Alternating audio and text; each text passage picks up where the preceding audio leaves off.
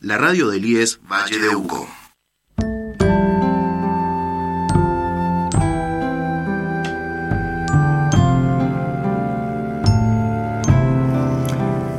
¿Qué tal? Buen día, ¿cómo les va? ¿Cómo están?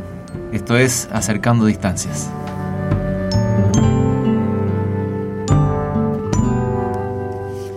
Bueno, acá estamos, Alfredo Cisterna quien les habla, Marilyn Martín, ¿cómo estás Marilyn? Aquí en FM Vínculos, el 89.7, la, la radio del terciario, en el programa de Baité, un encuentro más con ustedes. La verdad que es muy lindo estar en contacto con la gente a través de este medio y poder comentar eh, las temáticas que son de interés de los padres, de los docentes, de nosotros que trabajamos en esto. Creo que eh, a medida que van pasando los programas se van agregando inquietudes y bueno, esperemos poder estar a la altura de las circunstancias y poder salvando esas inquietudes y aprendiendo, porque es un aprendizaje todos los días. ¿Cómo estamos Marilyn? ¿Cómo andas? Buen día. Bien, muy bien. Eh, seguimos abordando el tema de, las violencias escolares, del, del, acoso escolar, del maltrato escolar. Sí, bien. Y hoy tenemos eh, una invitada muy particular, que te voy a dejar a vos que puedes dar algunos datos más. Eh, la entrevista no va a salir en vivo por razones laborales de esa persona. por lo tanto ha sido grabada. Pedimos disculpas Sí, se escucha un poquito bajo, pero yo creo que es sumamente interesante todo lo que ella plantea y todo lo que nos, nos comenta. ¿Qué puedes agregar a esto, Marilyn? ¿Con quién estuviste hablando? Porque fuiste vos la que entrevistó, la privilegiada. Sí, bueno, con Karina Kaplan, eh, les invitamos a seguirla en las redes, eh, investigadora principal del CONICET. Eh, han hecho una investigación con su equipo sobre violencias escolares. Así que bueno, un placer. Pero antes, la cortina musical. Sí, sí, por favor, un ratito, que es la que nos identifica y la que queremos que, que resuene en todos los ámbitos. La verdad, ya no habrá que andar con miedo,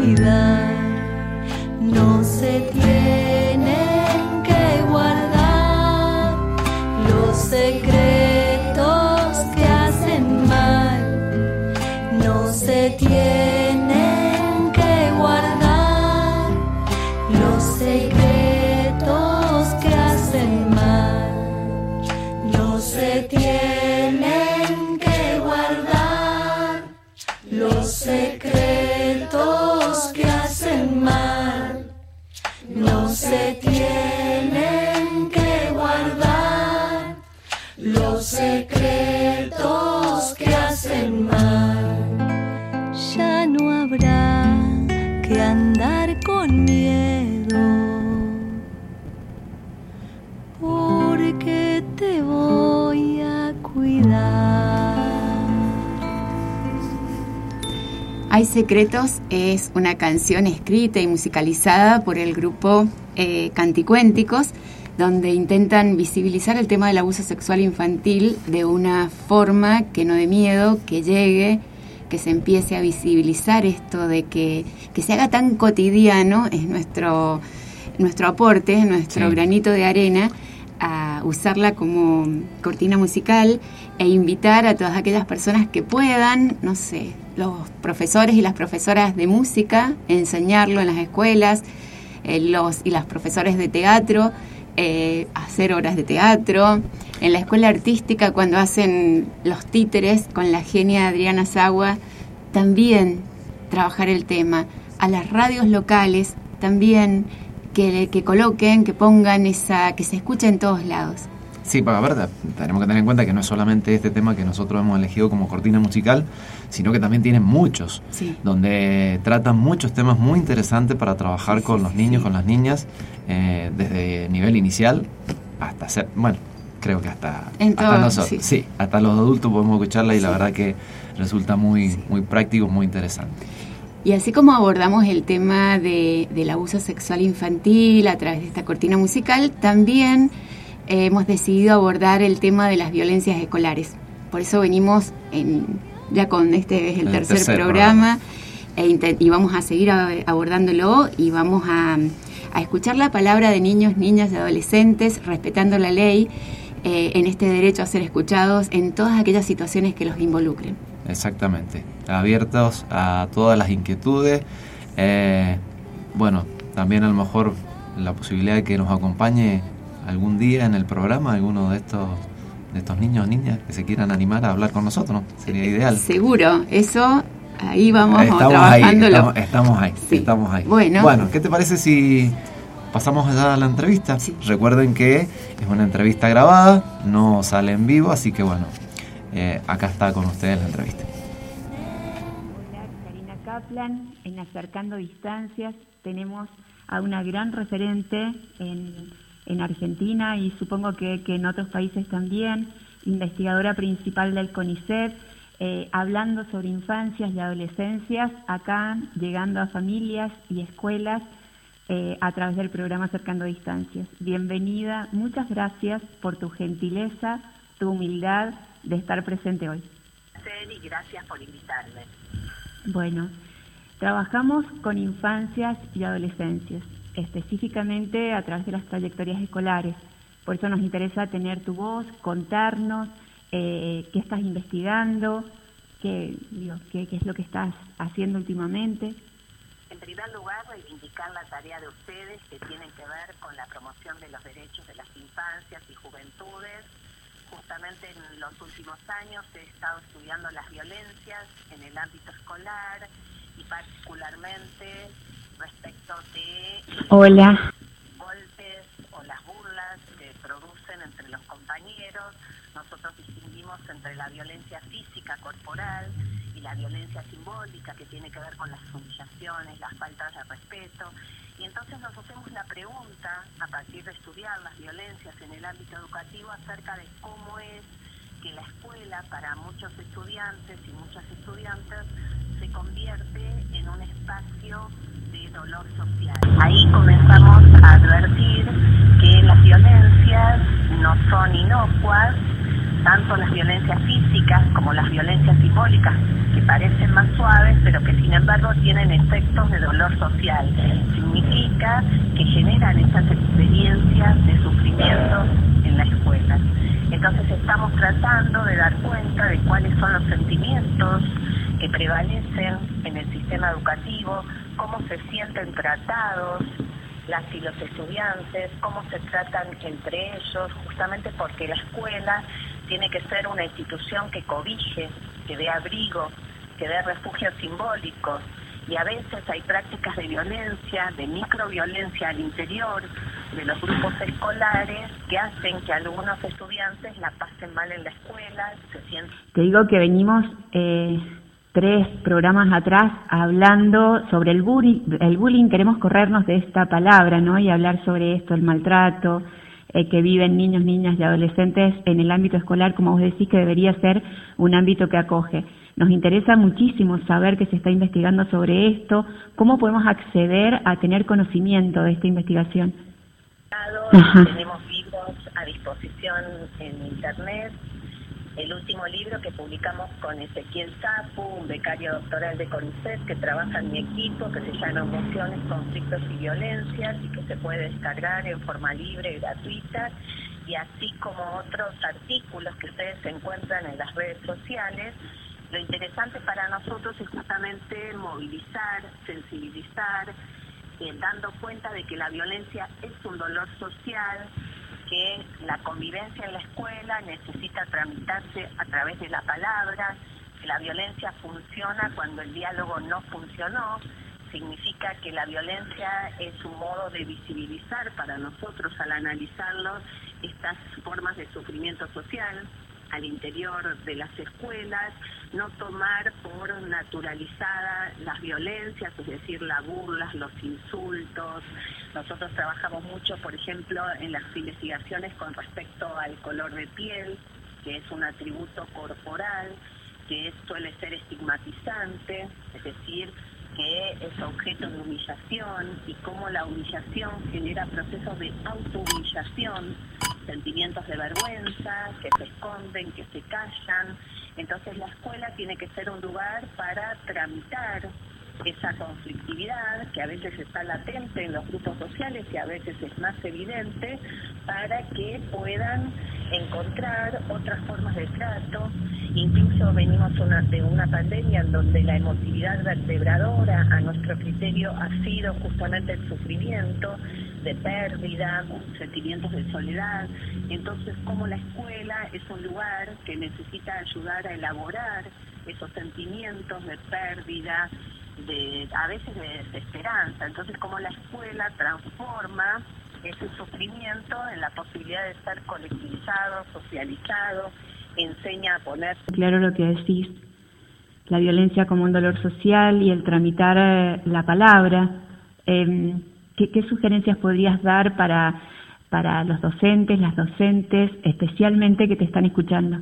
La escuela tiene enormes recursos y así lo ha demostrado en la pandemia, que pudo lograr conexión simbólica, lazos afectivos, aún en el distanciamiento físico, porque la escuela tiene una presencia física, pero también tiene una, una presencia material, una presencia simbólica. Nosotros sostenemos la idea de que la escuela puede ser una institución que abraza al otro, y lo abraza desde el punto de vista simbólico que les permite fabricar otros sueños, inclusive superar esas condiciones materiales y simbólicas de vida que están atravesadas por el sufrimiento. Entonces, volver a poner en valor todos aquellos recursos socioafectivos y pedagógicos que tiene la escuela con cuentos, con relatos, ahora digamos con toda la producción de material audiovisual, para poder lograr espacios y tiempos, porque el tiempo también es un elemento importante para poder hacer estos procesos de elaboración, una experiencia interna del tiempo que permite entonces colocar a estas redes emotivas, a estas estructuras emotivas que se van constituyendo a lo largo de nuestra vida, socializándolas, haciéndonos poner en el lugar del otro, en la piel del otro, en los zapatos del otro, significa esto un aprendizaje enorme que se produce en la escuela que tiene que ver con las relaciones de cuidado. Si algo hemos aprendido, una lección que nos ha dejado esta pandemia es que el cuidado es una dimensión relacional de lo social, es decir, necesitamos reciprocidad y relaciones mutuas. Y eso evidentemente en la escuela se aprende. Por lo tanto, revalorizar, poner el valor, en valor aquellos aprendizajes y aquellos espacios de socialización y de producción pedagógica que permitan eh, promover relaciones fraternas, relaciones de cooperación en una sociedad que tiende a ser competitiva, sin embargo la escuela.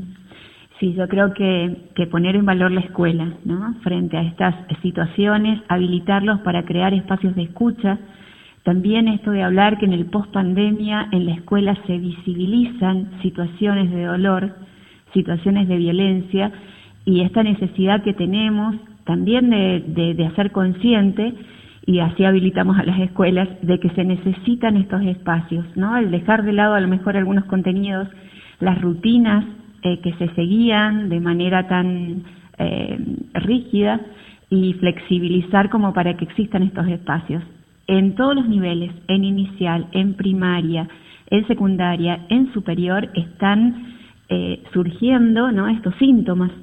Claro, y además eh, poder llegar a superar esa división tan tajante, esa decisión incluso que ha habido en el sistema educativo de considerar que los contenidos académicos, eh, científicos, son los importantes frente a otros de menor jerarquía, que son los socioemocionales, los contenidos que tienen que ver con la socialización y los vínculos. Entonces, digamos, me parece que aprender a vincularse con los otros es también un contenido escolar. Sí. Y entonces volver a pensar en términos de que la escuela es un lugar para poder aprender a convivir con los otros, para estar en compañía con los otros, para poder respetarnos a través de las diferencias y singularidades que tenemos. Y qué importante es la escuela entonces para generar estos aprendizajes. Sí, sí, sí. Sí, el poner en valor y empezar a animarnos, ¿no? A trabajar. Eh, esperamos hacer llegar el programa a muchas personas. Eh, te sigo en las redes e invito a las personas que te sigan en las redes permanentemente está subiendo artículos, imágenes sumamente interesantes eh, que también ayudan, ¿no? Yo muchas veces he pensado en, imágenes, en artículos que subís, en pasarlos, en, publicarlos, eh, también en mis redes, también en las escuelas donde, donde trabajo. El reconocimiento y efectivamente las redes sociales son un espacio también de comunicación, de difusión de ideas, el otro día justamente subí un posteo respecto del sentimiento de soledad que experiencian algunos estudiantes en la escuela y cómo la escuela, que se transforma en un refugio simbólico, permite que nadie se sienta solo ni excluido. Me parece que luego de una pandemia donde los estudiantes eh, han estado de alguna manera solos, porque la escuela es un lugar de estar con otros, de estar junto a otros, sobre todo los pares generacionales, entonces que nadie se sienta excluido, que la escuela puede ser un lugar de inclusión para todos y todas sin distinción, valorar aquellas prácticas docentes de aula que son pequeños gestos de la vida cotidiana, pero que hacen las grandes revoluciones educativas. Como un lugar de transformación, de transformación social tan importante hoy. Karina Kaplan, está, que estás en Acercando Distancias, el programa de FM Vínculos. Te cuento que hay un 10, el 9015 Valle de Uco, que tiene una, mm, es un instituto de formación superior técnica, eh, que está en Mendoza, no con sede central en San Carlos, pero tiene unidades académicas en varios lugares de la provincia y entre las acciones que tiene que construye, uno es esta radio, ¿no? FM Vínculos. Eh, tenemos el espacio Acercando Distancias, el programa de DOAIT, bueno, en esta radio. Así que bienvenida, un placer tenerte y agradecer tu disponibilidad. Que hacen aquel trabajo silencioso pero tan central para la construcción de una sociedad más justa en los últimos trabajos he conceptualizado la cuestión de la justicia efectiva como parte de la posibilidad de aproximarnos a un horizonte de justicia social. Así que muchísimas gracias por esta Gracias. Con algunas interrupciones, igual la palabra sumamente valiosa. Hay algunas cosas que me parece que está bueno rescatar, que en las redes hay material subido sobre conflictos y violencias escolares. Em, esta pregunta que se hacen con su grupo, ¿no? ¿Cómo es que la escuela para muchos se convierte en un espacio de dolor social? Dar cuenta de los sentimientos que prevalecen em, en el sistema educativo. Esto que está pasando, que algunos alumnos y alumnas se sientan mal. Algo que me parece sumamente importante, eh, que la convivencia en la escuela tiene que tramitarse a través de la palabra y que la violencia se manifiesta cuando la palabra no ha sido escuchada. Sí, totalmente. Yo creo, en, eh, otra parte hablaba de la entrevista, eh, de los procesos. Eh, hoy creo que la realidad nos pide todo, todo es rápido, todo es acelerado, todo tiene que ser ya, todo tiene que estar solucionado ya, todo, todo tiene que estar solucionado ayer. Pero creo que tenemos que tener en cuenta que hay situaciones donde hay que tener presente que es un proceso el tema de las violencias escolares es un proceso. Eh, esto no es de ahora, esto viene de hace mucho tiempo, mucho tiempo. Incluso me animo a decirme desde que yo iba a la escuela primaria, y eso es hace muchos años. Eh, pero bueno, existía también, en aquel momento no, no se llamaba bullying, pero sí existía la burla, sí existía el dejar de lado a compañeros, compañeras, por ciertas situaciones, ciertas características de tu cuerpo, ciertas características de, tu forma de ser, pero hoy está más visibilizado eh, y lo bueno de esto es que los chicos lo están hablando. Yo recuerdo que en aquellas épocas por ahí te quedabas calladito, ni siquiera en tu casa lo comentaba. Hoy se está hablando y eso es importante, pero vuelvo a repetir y no me voy a cansar de repetirlo. Tenemos un proceso donde hay que trabajarlo y esto lleva su tiempo para poder ir erradicando de a poco esta situación. Sí, a mí entre las reflexiones, los conceptos ¿no? que da Karina Kaplan, me gusta esto de la humillación provoca sentimientos de autohumillación. ¿no? Cuando la hablábamos con un grupo de chicos y chicas en la escuela, eh, el decir no a los apodos. Había un profesor que ha estudiado neurociencias, Claudio Ronda, de Tunuyán, profesor de matemáticas, pero también trabaja las emociones y decía, les daba a los chicos y chicas el fundamento desde las neurociencias de por qué no al apodo. Así que no, esto, estas cosas que tenemos que empezar a trabajar, esto que decía ella, tramitar em, eh, esa conflictividad que está latente, pero que a veces se visibiliza, la escuela como un lugar que necesita eh, ayudar a elaborar el dolor y transformarlo, la escuela como un ámbito con enormes recursos, em, la escuela como una institución que abraza, eh, poner, volver a poner en valor los recursos socioafectivos que la escuela tiene, que cada docente, que cada personal de la escuela tiene. Yo creo que lo he dicho, pero mm, lo voy a repetir. Cuando hablamos de escuela, no estamos solamente hablando del directivo, el docente y el alumno que está en, el, en la escuela como, digo, como institución, como eh, espacio físico. Estamos hablando de todos los que hacen la escuela y esto incluye a las familias, papá, mamá, abuela, tío, quien esté a cargo del niño o la niña, o quien se encargue a veces de darle una mano con las tareas. Estamos todos involucrados en, en este proceso. Y creo que eso es importante tener en cuenta, porque si no es como que a veces se dice, sí, bueno, es como un depósito, ¿no? Vamos y depositamos el niño en la escuela, que le enseñan ahí y después lo vamos y lo retiramos. No es ese el fin de la escuela, es una parte. Claro, me parece sumamente valioso lo que Karina Kaplan dice, ¿no? Eh, aprender a relacionarse, considerarlo como un contenido escolar poner en valor las relaciones de cuidado, la dimensión relacional de lo social, para aprender, dar, poner como un contenido al respetarnos a través de las diferencias. Y ahí sí hay un montón de recursos. Montón, montón. Yo creo que esto de que, venimos hablando, de que las familias se acerquen a las escuelas eh, en forma de poder decir, bueno, ¿qué podemos hacer para mejorar? No solo lo de mi hijo o lo de mi hija, sino todo el ámbito escolar. Yo creo que vuelvo a repetir y no me voy a cansar de repetirlo, los procesos son lentos, pero tenemos que empezar. La familia tiene que estar acercarse a la escuela en tono de ayuda, no de reclamo. Eh, es difícil, bueno, porque cuando suelen pasar estas violencias escolares, obviamente que reaccionamos como seres humanos y aparte porque le está tocando a mi hija o a mi hijo, pero tenemos que analizar todo el ámbito de por qué fue, qué pasó, eh, de dónde surgió, de dónde salió. Tenemos que tener en cuenta que los niños no nacen violentos. No, se aprende. Se, aprende. Entonces hay que ver de dónde. Sí, y esto que estás diciendo está muy bueno, porque cuando eh, existe el relato de niños, niñas y adolescentes que lo pasan mal, creo que lo mejor que podemos darles es adultos, referentes, familias y escuelas que de una manera muy amable y muy amorosa se organizan para protegerle y para cuidarle. Exacto. Cuando nos quedamos enredados los adultos en una situación conflictiva de demanda y de culpabilizar, nos olvidamos de, y, a veces ese enredo que vos decís se ve reflejado en, los chicos, o sea, lo reflejan, lo transmiten. Ese, porque, ¿Por qué? Porque ellos eh, aprenden de lo que los adultos le van enseñando. Es, es así. Así que bueno.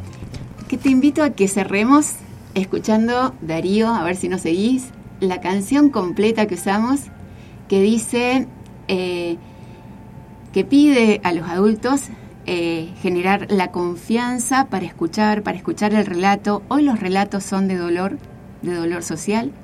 Eh, Así que bueno, cerramos con esto. Nos vamos con esa canción, agradecidos nuevamente de a ver que nos escuchen, de que nos acompañen. Darío, un abrazo como siempre. Marilyn, muchas gracias. Esto fue Acercando Distancias.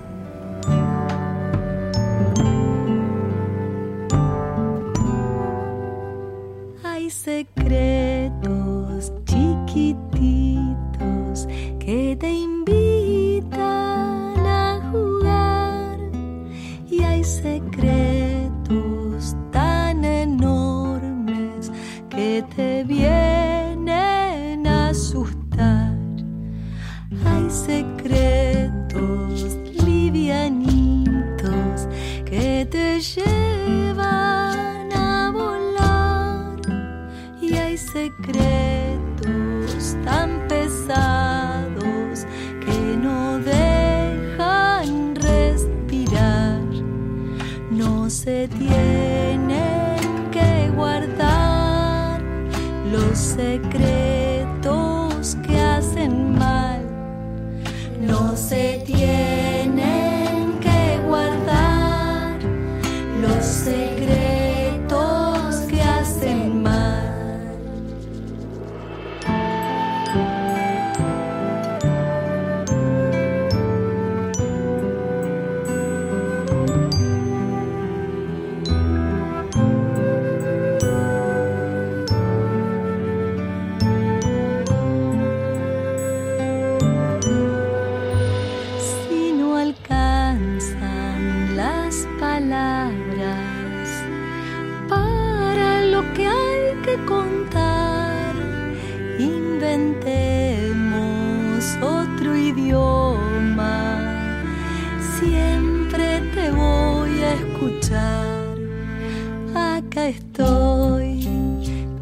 ayudarte.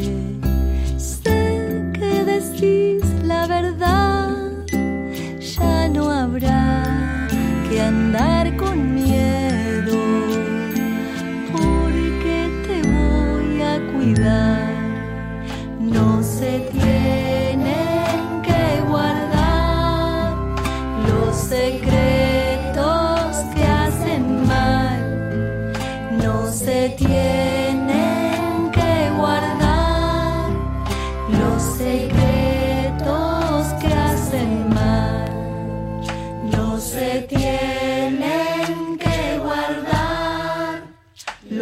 los